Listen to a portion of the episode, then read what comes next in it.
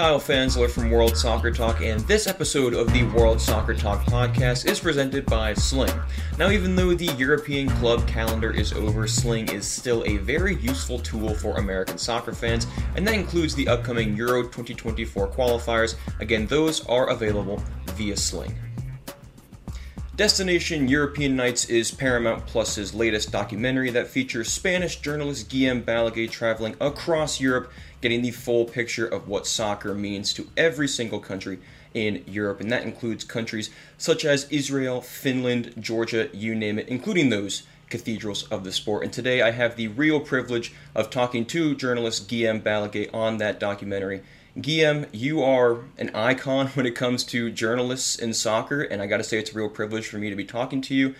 And just my first question is about this documentary. You're well known, especially in the United States, for your Champions League coverage, and you're always pitch side at these major stadiums. But the documentary goes well beyond just those those major clubs, if you will. You're traveling to I already mentioned the likes of Scotland, Israel, Finland, uh, uh, Georgia. Tell me about what it's like to travel to all those countries and really capture the the culture and the entire energy of of the sport. Uh, hi, Kyle, and thank you for your kind words. Let me just uh, explain first that uh, this is the uh, continuation of an idea that uh, popped up in the mind of uh, of the genius that we got as chief executive, sorry, as executive producer, Pete Radovich, um, about three years ago, when I started doing that for what you're describing on the on the games, pitch side, I think the first one was the um, uh, the first game post pandemic in Europe, which was the Barcelona Napoli, and and I remember asking my uh, my agent, what what do I wear? What, what, what do they want? So zero knowledge about what was being done because all of it was very very new, and very soon after that. Um, because there was still uh, a lot of limitations of how you could travel and no fans in the stadiums and stuff like that. A unique moment in history. Pete Radovich said, uh, you know what? We'll put a, two cameras on you and a sound man and sometimes a drone. And every time you go somewhere, we'll do something. Yeah, I mean, let's do that. And what came out was the first uh, documentary, um, which was, if you look at it now, uh, Destination Porto, to see empty airports, empty train stations, empty roads, people with masks, and the amount of stuff that we had to go through it was a great idea to do at the time as a chronicle of of that moment. Uh, and then I thought, right, well, you know, I've done my documentary, happy. Uh, no, we're doing another one, which was last year, of course, uh, Destination Paris. And yes, as you d- described it uh, in this third one, we're doing exactly the same thing, which is wherever I go, I land, got a couple of days because you don't use much more time than that.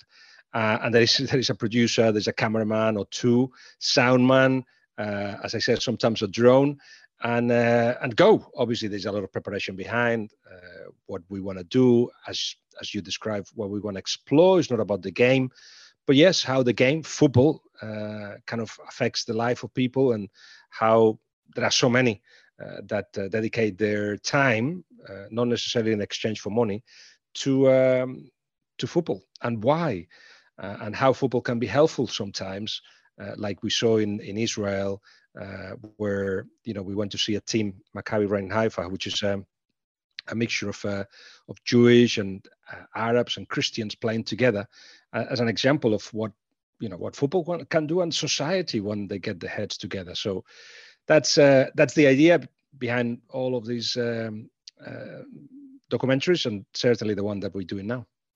How does the one now compare to those ones in the past? I mean, obviously it's going to be different because, for example, in Destination Porto, you already mentioned it, the world was more or less shut down. But how does, just in general, how does Destination European Nights compare to uh, the editions that regarded the previous couple of Champions League seasons? I am European, and as such, my idea of what your role is as a journalist or, or as an author, uh, write books as well, is to disappear. That really is the target, that you know the story. But in America, you do things a little bit different. So uh, I think we found now a common ground in which um, I don't want to be the story at all, but Pete Radovich has suggested that maybe I should just get more involved. So uh, I do a bit of a catwalk in Milan with a with a with a model next to me. Uh, I serve beers in in Munich. I, pel- I play petanque um, in uh, in Paris. So there's a bit of a, an involvement uh, more in line with how how you picture your your journalist or, or, those that head documentaries like this. So there's more of that. And then every story is different of course. Uh, the threat is football the threat is the champions league.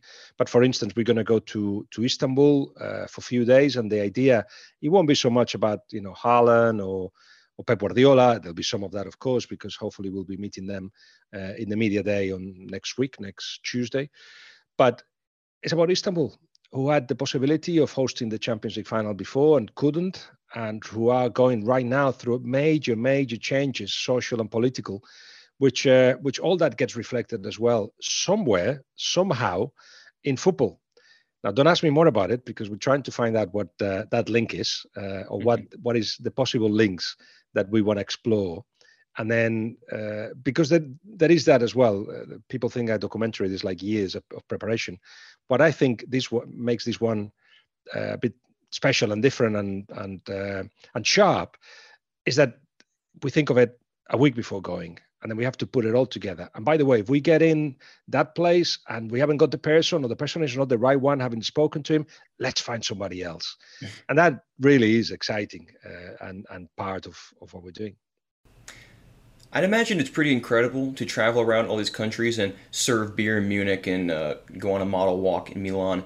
But I want to ask you, as a journalist and just as a person, are there any inherent challenges that you think you face because you are doing all these travels and going to different countries? And it's hard for me to say as an American because Europeans, they are so kind of connected in their own different cultures. But for you, are there any challenges that really pop up and maybe make your life a little more challenging than, say, the average journalist?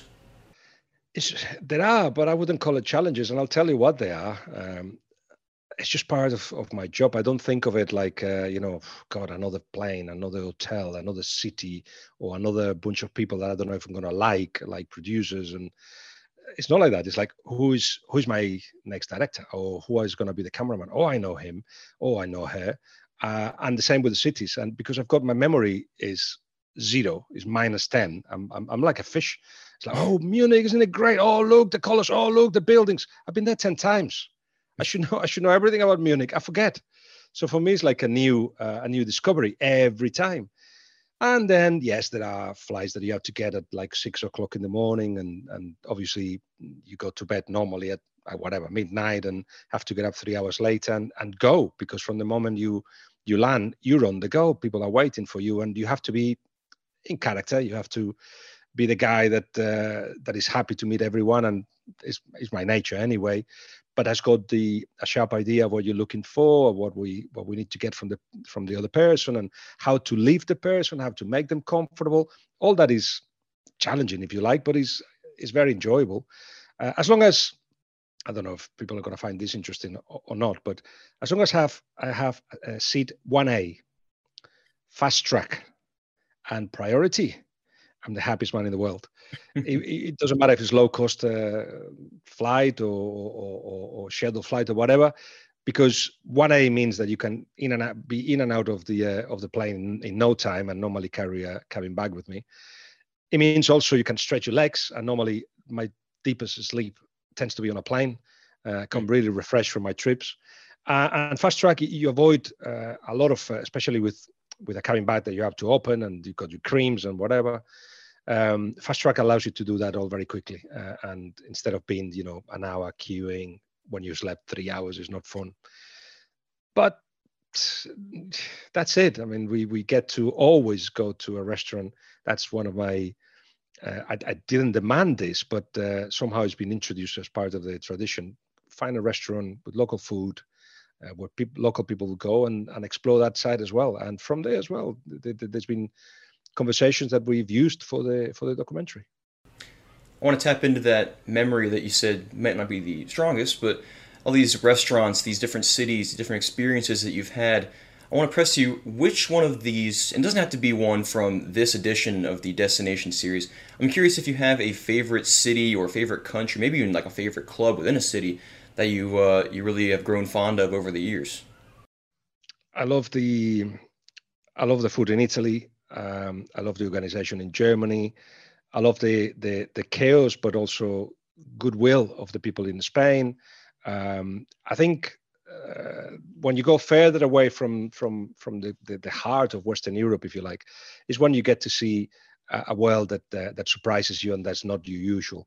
Um, Moldova, uh, or uh, when we went even to Israel, which I've been different a few times, but uh, but to actually find out, as I told you earlier, about about how football is run there, I was really interesting how and and other things come out of it. And that also what make makes uh, those trips interesting. It's not just the place it's who you meet.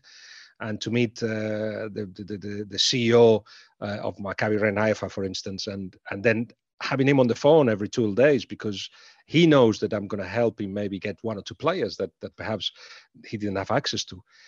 That also enriches the uh, the whole trip. I wouldn't have one one particular place. I just love what I do and and I'm I'm lucky to be able to to do it. Meanwhile, uh, or at the same time as I'm, you know, with the BBC doing doing radio shows or podcasts, or you doing my own podcast or preparing books, or so all that is. Um, uh, if the next question is how you organize yourself, don't ask it because I, I just don't know how to put it all together. Just basically a calendar that that's full up every day. But because I love it, it just yeah, it keeps you going. I think something that really find that I find really interesting about you, Guillem, is your relationship with athletes, and I'm I'm going to harken back to uh, last season's Champions League final. You were having a conversation with uh, Karim Benzema, and you asked him about Micah Richards, and I mean it's it's good quality content, especially for people watching from across the Atlantic Ocean, just be able to see you know a personal relationship with these people that we only see on TV. So I want to ask you, do you have a favorite soccer player that you have a like a, a friendship or relationship with? Or is it just kind of you have that colloquial ability with virtually everybody you talk to?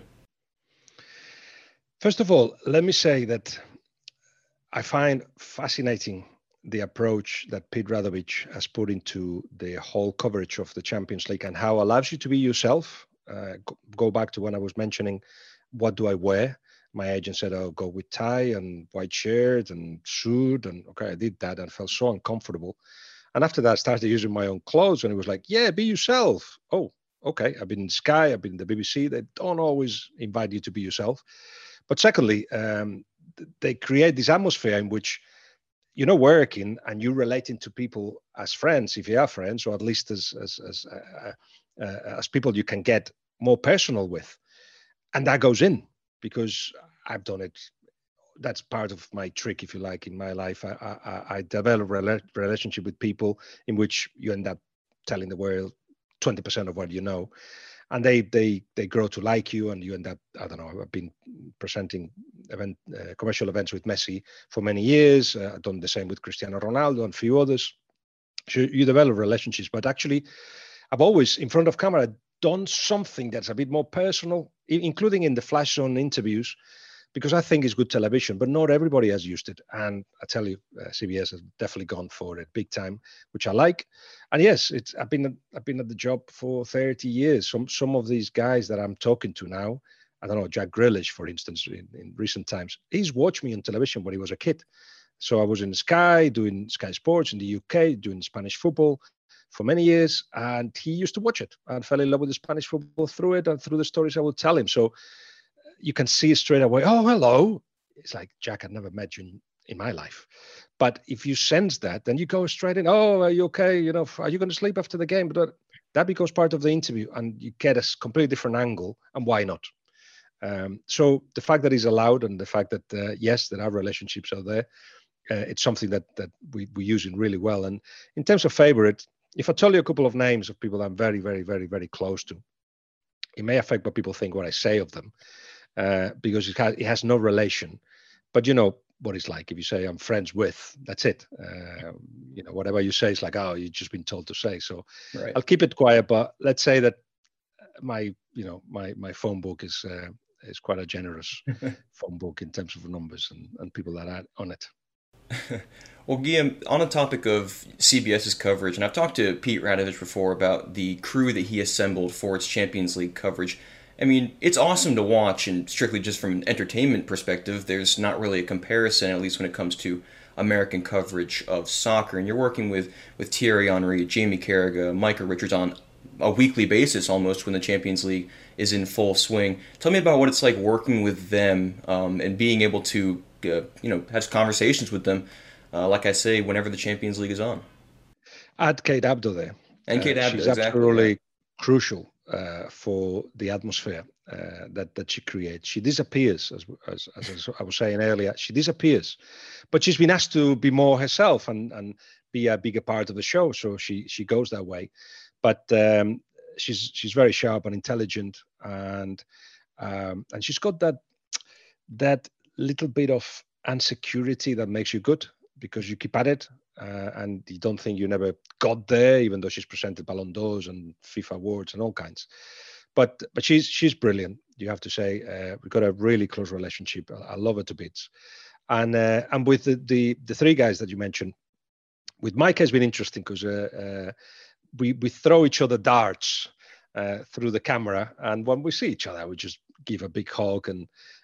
but but yes, there is this the, um, there's this conflict about fashion he thinks he's fashionable.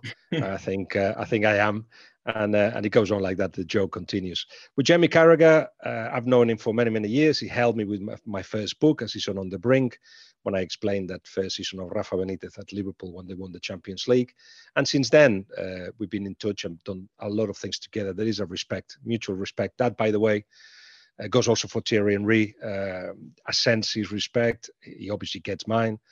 Uh, but the fact that I can mix with them and they treat me like one of them, I, I'll never forget that's a privilege. Uh, I, I, am very, very lucky to be seen in, in good eyes by these guys. I haven't played the game.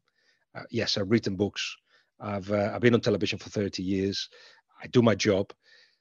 But in football, you know what it's like. Uh, if, if, if it's, it's, a very small world that you not easily get ex- uh, access to or accepted by and I sense that uh, that that is there, and that's there again. This happens because of the top, and I have to mention Pete Radovich again, because if he doesn't create that energy, that sense, those vibes, it doesn't happen.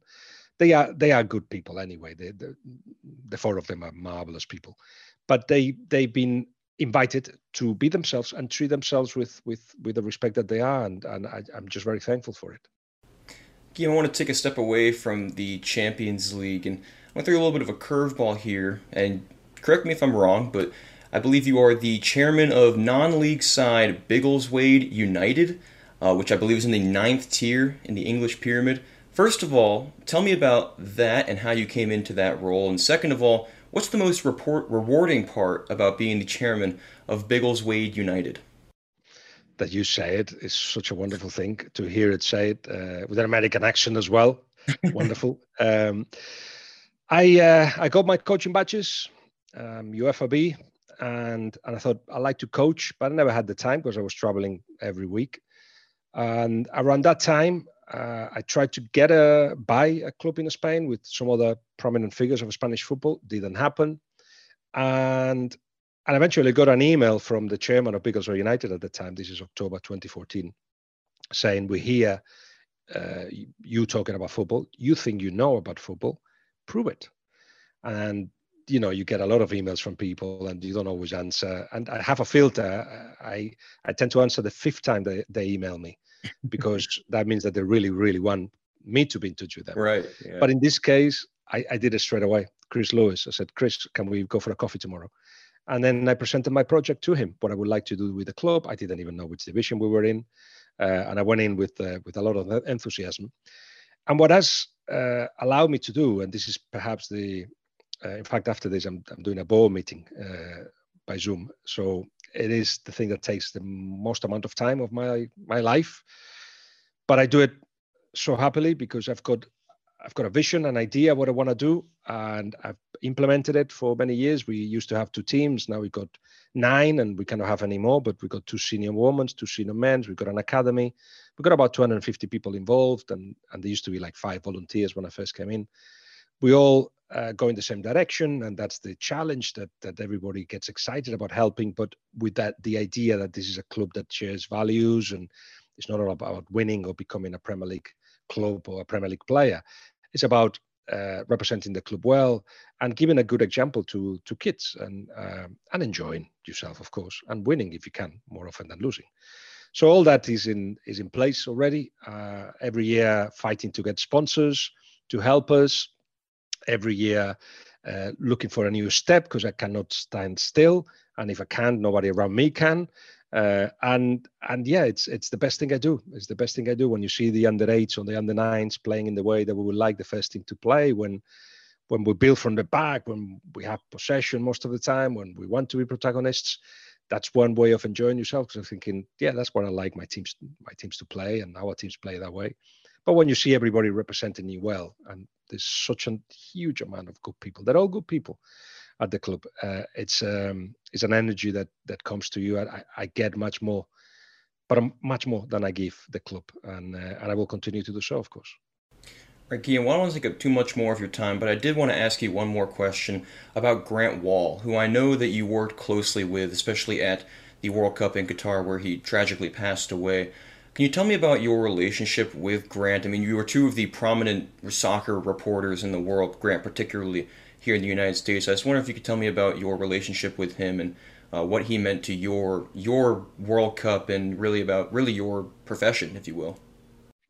Yeah, uh, Amish Grant. Uh, he he was originally a friend of a friend. It was Gab Marcotti that introduces another genius of writing and and and and, and understanding the game. Put us put us in touch. We shared a house in um, in Joburg for the South African World Cup, and since then we got in touch. When he when he will be in Spain or in Barcelona, we will meet. Uh, we will cross paths in every tournament. And for Qatar, we decided to um, to actually share a house together with uh, Raphael Honigstein and, and, James Horncastle. Gab Marcotti was going to be there, but uh, ESPN had him somewhere else. So I said to Grant, "Do you want to join us?" And he said yes. Uh, and it was it was great from the beginning because he worked so hard. He worked so hard. He was always in front of the computer and preparing things, discussing things, meeting people. We we had a pool, a, com, a communal pool in the compound where we were in, and every time he was in, he would be talking to whoever was there. And that sense of uh, of curiosity about the world is something that that he always had very present. And uh, and yeah, and, and uh, we headed to the uh, to the stadium together when when when it all happened, and then there's a lot of confusion in in your head because these things are not supposed to happen uh, for somebody like him, young, so prominent, so good at what he did, such a good person, but it did, and and in terms of what happened after, um, we share uh, WhatsApp group with some of the people that that you know with Gab, with some of the people that Grant worked with, and I think for all of us, it's been a very very tough start of the year. Uh, I also lost uh, Simon Hanley, who's a TV presenter for La Liga TV, 60 year old, in December. So in a period of two weeks, two prominent people in my life kind of left, and and yeah, I think uh, you know all these things that I'm telling you about traveling and and the energy that you need for it and and the focus that you need to get the best out of what you do wasn't there wasn't there for physical reasons started getting bronchitis and colds and but it was in the mind as well. I just didn't have the energy or the strength to do all i had to do. In fact i cancelled uh, i cancelled uh, a book that i had to deliver by now uh, i'll do it next year. Uh, and it was all mixed all, all that. You know it makes you think uh, I've taken decisions. I've abandoned had this this plan to conquer uh, Spanish media, um, even though I've, my career is quite clear already in place. I thought uh, I like my mother to hear me more, you know, on Spanish radio, Spanish television. So I, I kind of two or three years ago started being in touch with them, doing things for them. Was taking a lot of my time and energy. Not don't like how the Spanish media is, is run at the moment. Abandon all that and I'm thinking, you know what? Um, let's make sure that we balance life a bit better, which I'm trying to do. Uh, and that's one of the many, uh, if you like, uh, lessons of having lived uh, close to to Grant. Not not my closest friend, but somebody that uh, we ad- admire each other and uh, looked after each other big time. and then the things you hear about what he had been doing for years, you know, looking after those guys that do the first podcast or the start a web page or and he always been there uh, and and how well respected by was by the industry, is another sign of the uh, of the magnitude of, of what he produced. All right. Well, he was certainly an icon here in the United States. I know that he was working on documentaries as well. But uh, Guillem, I think that's a, a good place to leave it, and I'll, I'll, plug your the documentary one more time that we're all looking forward to very much here, Destination European Nights, which comes out June sixth, just before the Champions League final this year. Guillem, is there anything else you might uh, you might want to share before we go? No, you just told me something I didn't know. So it's the 6th of June, is it? Okay. I believe so. Keep an eye on it. thank you, All right. Guillem. Thank you. Thank you for joining us. And uh, we look, like I said, we really look forward to the, uh, the documentary.